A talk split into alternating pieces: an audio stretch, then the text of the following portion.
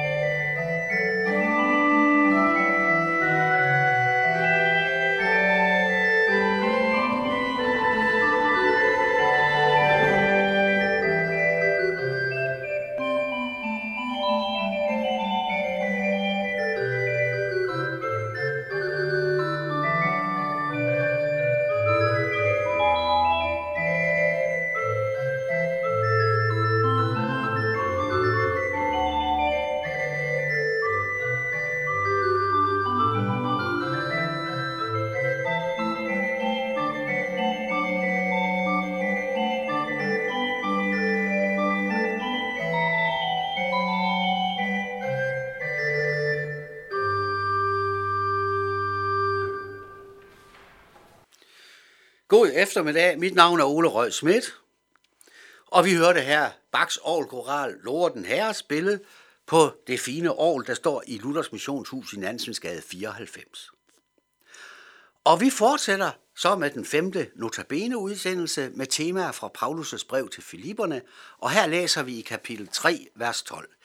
Ikke at jeg allerede har grebet det, eller allerede er blevet fuldkommen, men jeg jager efter det, om jeg virkelig kunne gribe det, fordi jeg selv er grebet af Kristus Jesus. Citat slut. Hvis nogen skulle have forstået, hvad det kristne budskab går ud på, så må det da være apostlen Paulus. I 1. Korintherbrev nævner han, at han selv så den opstandende Kristus med egne øjne.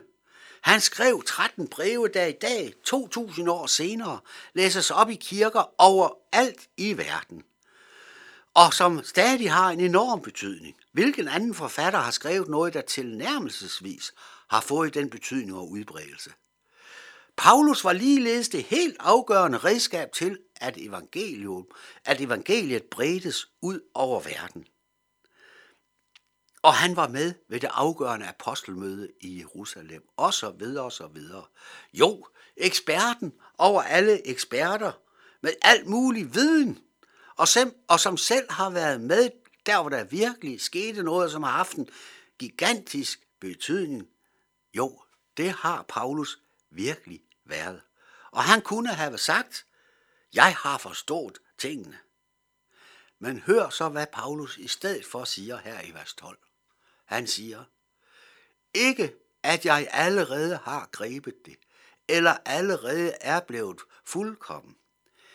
Men jeg jager efter det, om jeg virkelig kunne gribe det, fordi jeg selv er grebet af Kristus Jesus. Og igen møder vi altså den ydmyge Paulus. Paulus siger jo her, at han stadigvæk er i lære. Og Paulus siger, at han er helt afhængig af Kristus.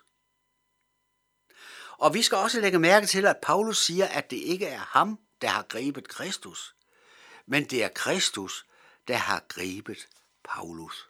Igen, det er ikke Paulus, der er hovedpersonen, men det er Kristus. Og så fortsætter han i vers 13 og 14, og han siger altså, brødre, jeg mener ikke om mig selv, at jeg allerede har grebet det, men dette gør jeg. Jeg glemmer, hvad der ligger bagude, og strækker mig frem mod det, der ligger forude. Jeg jager mod målet efter sejrsprisen, som Gud fra himlen kalder os til i Kristus Jesus.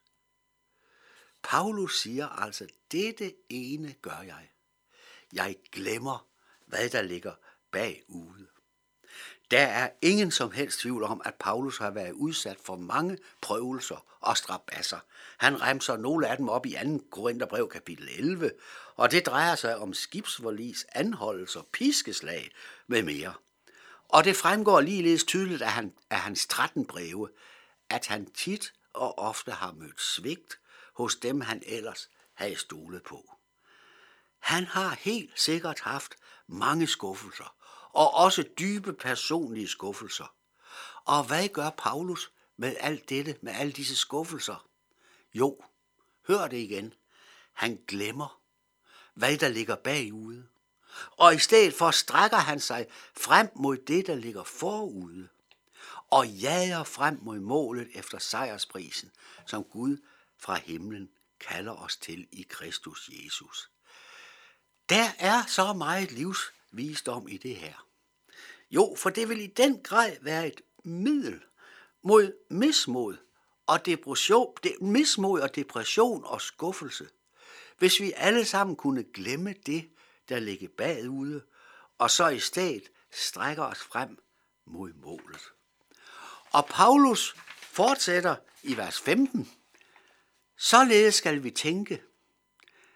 Vi, der er fuldkommende, og tænker I anderledes på noget punkt, så vil Gud åbenbare også det for jer. Blot skal vi blive i det spor, vi er kommet ind på. Jamen hov, hvad er det nu for noget? Her benytter Paulus vendingen, vi, der er fuldkommende. Står det ikke i modsætning til alt det, vi lige har talt om? Og her skal vi imidlertid bemærke, at når Paulus taler om fuldkommenhed, så er der tale om den fuldkommenhed, Kristus skænker os, og som vi modtager som en gave. Der er ikke tale om en fuldkommenhed, som vi har i os selv. Det fremgår klart af sammenhængen. Men ellers må vi også sige, at den ydmyge Paulus nogle gange optræder som en autoritet. Men i disse tilfælde vel at mærke som en ydmyg autoritet. Det sker i det følgende vers 17, hvor han siger, Efterlign mig, brødre, og se hen til dem, der lever efter det forbillede, I har i os. For der er mange, jeg har ofte nævnt dem for jer, og nu nævner jeg dem også med gråd, der lever som fjender af Kristus kors. De ender i fortabelse, buen af deres Gud, de sætter en ære i deres skam, de tænker kun på det jordiske. Men så fortsætter Paulus, hør i vers 20. Men vort borgerskab er i himlene. Derfra venter vi også Herren Jesus Kristus som frelser. Han skal forvandle vort fornedrelseslæme og give det skikkelse som hans herliggjorte læme med den kraft, hvormed han kan underlægge sig alt. Dette er perspektivet. Det helt, helt store perspektiv og det helt, helt store mål for os alle, at vort borgerskab er i himlene, at vi engang må mødes hjemme i Guds himmel. Og vi vil nu runde af med at høre Brorsons salme, hvor tro er den forvisning på. Det er en optagelse fra et møde i Luthersk Mission i Nansensgade, hvor salme blev sunget som fælles salme. Vi hører forsamlingen synge den. Syng endelig med derhjemme. Find den, det er nummer 577 i salmebogen. Og i dag vil jeg så fremhæve det femte vers. Det ord, det ord mig giver ro, og er mit faste anker.